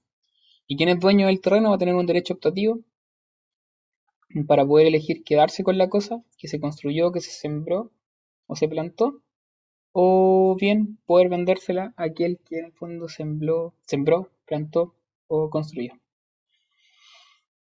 Luego tenemos la de mueble a mueble, y ahí tenemos la adjunción, especificación y mezcla. Adjunción es cuando se trata de dos cosas que en el fondo eh, se unen, ¿ya? pero que se pueden separar, ¿ya? que conservan su individualidad. Y ahí tenemos, eh, son una cosa unida, ¿cierto? El típico caso del anillo, el que se le coloca una perla, ¿ya? un diamante. Eh, esta cosa nueva, ya en el fondo hay que ver cuál es la que accede a la otra. En principio se entiende que va a ser la principal, aquella que tiene un mayor valor penal, o sea, un valor, mayor valor de estimación afectivo, ¿ya? Eh, luego va a ser la del mayor valor penal, es decir, el mayor valor de venta. En tercer lugar, aplica la regla de aquella que sirva para el uso, ornato o complemento de la otra. ¿ya? Esa en el fondo se entiende como accesorio. Luego, si ninguna de estas reglas es aplicable, se entiende que la principal es aquella que sea más grande. Y por último, si no hay ninguna regla aplicable de estas anteriores, que son de prelación, un orden de prelación, que hay comunidad. ¿ya? Ambos son por parte de año, o iguales, son dueños por parte iguales. Luego tenemos la especificación, que es cuando de una materia prima, ¿cierto? Una persona, un tercero, que no es el dueño de la cosa, hace una cosa distinta. Eh, en este caso en particular, el que se hace dueño de la nueva cosa, el típico caso de la uva que se transforma en vino, el que se hace dueño de la, de la, de la cosa producida va a ser el dueño de la materia prima. Sal va a tener que pagar eso sí la hechura que en el, fondo significó esta producción nueva. Salvo que eh, la nueva cosa valga mucho más que la materia prima. Y en ese caso, en el fondo, se invierte la regla. El que hizo la cosa, el especificante, se hace dueño del vino, eh, pero va a tener que pagar cierto el precio de la uva al propietario. Y por último tenemos la mezcla, y en el fondo aquí es cuando se unen dos cosas muebles, que en general son áridos, gaseosos, ¿cierto? Eventualmente eh, líquidos, materiales líquidos, que no se pueden eh, separar. En principio, lo que pasa en la mezcla es que hay comunidad entre ambos dueños. Ahora, las proporciones de la comunidad van a variar según el valor de cada uno de ellos. No es lo mismo, ¿cierto? Todos los líquidos que otros. En el fondo va a depender de qué es lo que se mezcla. Y el tercer modo de escribir, que es uno de los más importantes, la tradición. ¿ya? Es un modo de derivativo, como el más amplio de todo. puede ser a título gratuito o oneroso. A gratuito, por ejemplo, la donación, oneroso en la compra-venta. Es por regla general a título singular, sin perjuicio que también se pueden ceder, por ejemplo, derechos reales, que es una universalidad jurídica. es entre vivos, ¿cierto? Y por último es una convención. ¿Por qué entendemos que es una convención? Porque la tradición en sí también es pago, y lo dijimos en el pago. ¿Y por qué es pago? Porque permite extinguir derechos y obligaciones. Por ejemplo, en la compraventa, ¿cierto? La obligación que tiene el vendedor es entregar la cosa. ¿Cómo paga esa obligación el vendedor? Haciendo la tradición de la cosa. De ahí que la tradición sea una convención, porque permite la extinción de... Eh, un acto bilateral, ¿cierto? Jurídico bilateral, que permite la extinción de un derecho o una obligación. Ahora, en cuanto a, la tradición, dice como derecho real, ya como modo adquirido en realidad. Eh, en virtud del 670 entendemos que es un modo de adquirir el dominio de las cosas y consiste en la entrega que el dueño hace de ella a otro, viendo por una parte la facultad e intención de transferir el dominio y por la otra la capacidad e intención de adquirirlo. Em, importante es que el, mayor, el modo adquirir que tiene mayor alcance práctico ya, porque permite adquirir todos los derechos reales, sean incluso personales, eh, todos los derechos, ya sean reales, y también incluso los personales, como dijo la Pau antes, porque permite también adquirir por sesión de derechos. Y permite también adquirir las cosas por prescripción adquisitiva, ya en cuanto a que es un requisito de la posesión regular que se ve más adelante. Eh, importante no confundir entrega con tradición, creo que en el fondo eso ya lo hemos conversado antes. Entrega y tradición no es lo mismo, hay una relación de género-especie. La entrega es el género y la entrega puede ser de dos tipos. En primer lugar, si es con la intención de transferir el dominio, se llama tradición. Y si es una entrega material solamente, sin intención de transferir el dominio, se llama simple entrega. el código de repente los trata, los confunde, da lo mismo, ustedes no pueden confundirlo. Eh, ahora, en cuanto a los requisitos, tenemos que tienen que haber dos partes, tiene que haber el consentimiento entre ambos, ¿cierto? Entre traente y adquirente, la existencia de un título tradicio de dominio y la entrega de la cosa, ¿ya? Em, en cuanto a la presencia de las dos partes, está el traente, ¿cierto? Que es quien transfiere el dominio, y el adquirente, que es quien lo recibe. Eh, cuestión importante, cuando el no dueño hace la tradición de una cosa, la tradición en sí misma es válida. El tema es que el efecto no va a ser el deseado, porque nadie puede transferir más de, derechos de lo que tiene. Pero en el fondo la tradición en sí es válida, no, no hay ningún vicio de nulidad. El único problema, insisto, en que es que no, va a producir el efecto propio de la tradición que es transferir el dominio. Ahora, eh, hay una cuestión importante acá también que dice relación con el adquirente en cuanto a... Ah, no, toma abajo. Eh, el adquirente en el fondo tiene ciertos requisitos y es que debe tener facultad para adquirir el dominio, el derecho de que se trata y debe tener la intención también de adquirir. Eh, se habla que en cuanto a la facultad de adquirir hay ciertos requisitos que se tienen la facultad de adquirir el dominio de la cosa, la capacidad de ejercicio, la intención de adquirir como requisito. Ya, lo que importa acá es el consentimiento. Em, como es un acto jurídico común y corriente, eh, va a tener que cumplir cierto con la regla del consentimiento exento de vicio. Y cuando hablamos del consentimiento exento de vicio, eh, podemos caer en los típicos vicios de los cuales puede adolecer el consentimiento en actos jurídicos. Acá hay una cuestión importante y es que el error sufre ciertas reglas particulares, sufre ciertas modificaciones particulares. El error en la persona en actos jurídicos no vicia el consentimiento por regla general. No obstante, en materia de eh, tradición sí lo vicia porque la persona del, del, adquirente va a ser relevante.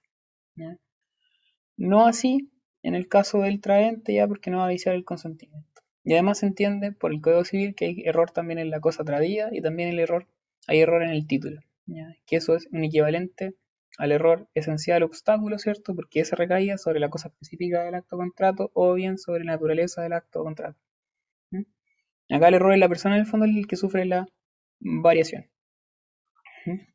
Eh, ¿Qué más? El tercer requisito es que salga un título de de dominio, ya, que son aquellos que por su naturaleza tienen, sirven para transferirlo, ya eh, hay varios títulos, lo importante es que se vendan ejemplos y con eso basta. Y por último, la entrega de la cosa. Eh, ahora, hay que distinguir la tradición según el bien sobre el cual recae. Tenemos cosas muebles, cosas inmuebles derechos personales, créditos personales, ¿cierto? Y está el contrato de cesión de derechos. Y por último, el derecho real de herencia, que ese se ve en realidad más bien en sucesorio. Lo que nos importa a nosotros son el C84 y el C86, que habla de los muebles y de los inmuebles. E incluso, si quieren anotarlo por ahí, está el del C85, que se refiere a los frutos y productos. Y desde que en el fondo están percibidos. En el caso de, la de los inmuebles, es fácil, ya. Eh, la regla general es por la inscripción en el conservador de bienes raíces en el registro respectivo, 686 del Código Civil. Eh, la excepción es la servidumbre. La servidumbre, la tradición de la servidumbre se hace, basta por la escritura pública. No necesitan el fondo de inscripción. De hecho, aquellos títulos que en el fondo el conservador puede inscribir, pero no debe inscribir. En el fondo es como a su, a su criterio. ¿ya? No obligación a inscribirlos, pero se puede igual. Y luego tenemos la, tradición de los bienes muebles, que está en el 684. Importante aprenderse no solo los numerales que aparecen, sino que también el inciso primero, que en el fondo hay muchos que se lo comen. El inciso primero señala que la tradición de una cosa corporal mueble deberá hacerse significando una de las partes a la otra, que le transfiere el dominio y figurando esta transferencia por uno de los medios siguientes. Eh, y señalan varias formas de cómo puede figurar esa transferencia, pero lo importante está en la significación que hace una de la otra en cuanto a que le transfiere o no el dominio. ¿Cómo puede figurar esa, esa, esa intención? Eh, vamos a distinguir ahí, ¿cierto?, entre la tradición eh, real y la ficta o simbólica. Eh, la real, en el fondo, es la del número 1 y 2. La 1 es la más eh, típica, ¿cierto?, que es permitiendo la aprehensión material de una cosa presente. En el fondo, permitiendo que el otro, la, eh, consiste en la entrega material, básicamente, la cosa. La segunda es mostrándola, que es la traditio longamano. Después tenemos la tradición ficta, ¿ya? y ahí distinguimos ¿cierto? entre la simbólica, eh, que en el fondo dice relación con entregando las llaves del lugar donde se encuentra la cosa, o bien eh, encargándose uno de ponerle en disposición de, del otro, ¿cierto? En una fecha y establecida y en el lugar convenido.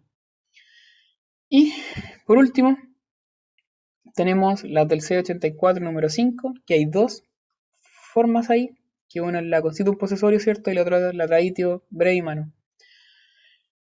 La primera parte señala que es cuando por un título relaticio de dominio, ¿ya? Eh, una persona ¿ya? Eh, que tiene la cosa eh, pasa a ser en el fondo mero tenedor de la misma. En ese caso, estamos hablando de la traditio brevi mano. ¿ya? Y la constitutum possessorium, perdón, es la, primera es de mero tenedor, ¿cierto? A dueño, cuando en el fondo una persona que tiene la cosa a título de mero tenedor pasa a ser dueño, ¿cierto? A través de un título eh, relaticio de dominio. Un arrendador, ¿cierto? Compra la propiedad, en el fondo eso es traditio brevi mano. Y la otra es la constitutum possessorium, que es cuando el dueño de una cosa pasa a ser mero tenedor a través de un título eh, de dominio. Como por ejemplo, el dueño de una cosa, ¿cierto? La vende, pero se reserva para sí el usufructo de la misma por un plazo determinado de años. ¿Ya? ¿Qué más? Eh, en la tradición del derecho de la herencia me voy a meter porque eso queda para sucesorio. Luego, en cuanto al efecto de la tradición, eh, lo importante es que si el traente es dueño, ¿cierto? Va a transferir el dominio y si no es dueño, eh, solamente va a poder constituir al, al, al adquirente, adquirente entre comillas, en poseedor, ¿ya? O eventualmente va a ser mero tenedor, pero nunca va a transferir el dominio porque nadie puede transferir más derechos de los que tiene. Eh, lo otro importante, el momento en el cual puede pedirse la tradición, en principio, en el que las partes convengan, ¿cierto? Eh, y en segundo lugar, en el fondo, desde eh, inmediato, ¿cierto? Porque un acto de ejecución instantánea, eh, sin perjuicio de que pueden haber excepciones, si que en el fondo se sujetó a una condición, ¿cierto? Eh, si hay un plazo pendiente, eh, si en el fondo hay modalidades, o bien hay un decreto judicial en contrario, porque eventualmente puede que la cosa esté retenida. Eso. Por último, en cuanto al sistema de posesión inscrita en Chile, cuestión importante, tiene cuatro finalidades. En primer lugar, es la única manera de realizar la tradición de los bienes inmuebles, ¿cierto? Y los derechos reales constituidos en ellos, excepto en el caso de la servidumbre y el derecho oral de herencia. En este último se discute, pero no permite hacer la tradición de la herencia en realidad. En segundo lugar, da publicidad a, la, a los bienes inmuebles. Eh, en último lugar, es solemnidad en ciertos casos del acto jurídico. Y en tercer lugar, que es el número anterior, que es quizás lo más importante, es que es requisito, prueba y garantía de la posesión de los bienes raíces. Hay una confusión muy habitual en entender que la inscripción es, eh, dice relación con el dominio. No necesariamente la inscripción de los bienes raíces solamente constituye prueba, garantía y requisito de la posesión, más no del dominio, porque el dominio se prueba, conforme ya lo dijimos, según el modo de adquirir originario, con los requisitos y lo derivativo con la prueba diabólica. La posesión se prueba con la inscripción. ¿ya? hay una distinción ahí que es súper relevante y que en realidad siempre se comen cuando les preguntan cómo se prueba el dominio con la inscripción. Ya, no basta, ya la inscripción solamente prueba la posesión y la posesión con el dominio son cuestiones totalmente distintas. ¿Por qué? Porque la posesión dice relación con una cuestión de hecho, que es una tenencia de una cosa. En cambio, el dominio dice relación con un derecho real, ¿cierto? Con un vínculo con una cosa. Uno es titular de un derecho real sobre ella y puede actuar y disponer de ella arbitrariamente. Por último, el último modo de extinguir, o el último modo de adquirir, perdón, aquí vamos a llegar a los requisitos nomás, eh, es la prescripción. En obligación uno habla de la prescripción extintiva, ¿cierto? Que se regula conjuntamente con la adquisitiva. En el 2492. Acá la que nos importa es la adquisitiva. Eh, ¿Por qué se regula en el fondo? Lo importante es la certeza jurídica tiene reglas comunes a toda prescripción, ¿cierto? Que también son las mismas de obligaciones porque son, aplican toda prescripción, tanto la adquisitiva como la extintiva. Pero hay una excepción en cuanto a la alegación, a la forma de alegar la prescripción adquisitiva. La extintiva se alega por acción u excepción. En cambio, la adquisitiva solamente se puede alegar por acción. Y esa acción puede ser una demanda o bien una demanda reconvencional dependiendo si en el fondo existe o no existe juicio previo. Si yo soy demandado, puedo demandar reconvencionalmente prescripción adquisitiva. Si no existe juicio y quiero en el fondo tener certeza jurídica, yo puedo demandar de eh, prescripción adquisitiva. Em, lo otro importante dice relación con los requisitos de la prescripción adquisitiva, los requisitos particulares de esta, ya no los comunes, sino que los propios de ella. Y tenemos que la cosa sea susceptible de adquirirse por prescripción, la posesión por un determinado lapso de tiempo y que no esté interrumpida ni suspendida. ¿Qué cosas pueden ser ganadas por prescripción? En principio, todas, ya no hay mayor diferencia. Eh, no hay mayor eh, excepción. Esa es la respuesta. Se le preguntan todas, salvo excepciones. ¿Y cuáles son esas, excepciones? Están más bien en las cosas incorporales, en lo que dijimos de los derechos personales. ¿Por qué? Porque los derechos personales en principio tampoco pueden poseerse, si no se pueden, si la discusión está en cuanto a si puede haber dominio sobre los derechos personales, lo mismo pasa con eh, la posesión sobre los mismos. Los derechos reales no tienen mayor problema en principio, salvo la excepción de las servidumbres que sean discontinuos e inaparentes, pero los derechos reales sí pueden adquirirse por prescripción adquisitiva porque sobre ellos también hay posesión y también hay dominio. Ahora, eh, otras cosas que no se pueden adquirir por prescripción adquisitiva es que están fuera del comercio humano, derechos personales ya lo dijimos, ciertos derechos reales actuados, ahí estaba la servidumbre discontinua e inaparente, eh, y el derecho a servirse el agua y lluvia, pero eso va a dar Te aprendan un par, no a las dos y con eso están. Y la servidumbre igual son importantes. En segundo lugar, como requisito tenemos la posición de la cosa. ¿ya? Eh, cuando hay posesión de la cosa se requieren dos elementos, ¿cierto? El elemento material y el elemento subjetivo la tenencia más el ánimo de señor y dueño. Y hay ciertos actos que el mismo código se encarga de establecer que no constituyen posesión, como por ejemplo, eh, el código establece que la mera tenencia nunca cambia eh, a posesión y por tanto no permite la prescripción adquisitiva. Señala también que los actos de mera tolerancia sobre, sobre, sobre una cosa no resultan gravámenes y ya en el fondo pueden ser alegados en contra del legítimo poseedor, o sea, contra el legítimo dueño. Y por último, que la omisión de actos de mera facultad tampoco permite a otra persona alegar que en el fondo es poseedor. Eso, prefiero dejar la posición para otra semana porque es más largo que la cresta y si no nos vamos a morir y estamos todos cansados ¿ya? Eh, dejamos la posición para después, la idea es que en el fondo de los que van al día estudiando, si que hay gente que va al día estudiando, al menos vea el tema de la clasificación de, la posesión y con eso estoy. ¿ya? Eso, eh, los dejo. Que estén bien. Bonita tarde. Gracias por aguantar. Chau, bye bye. Nos vemos chiquillos usted, con usted el fin de semana. Chao, chao.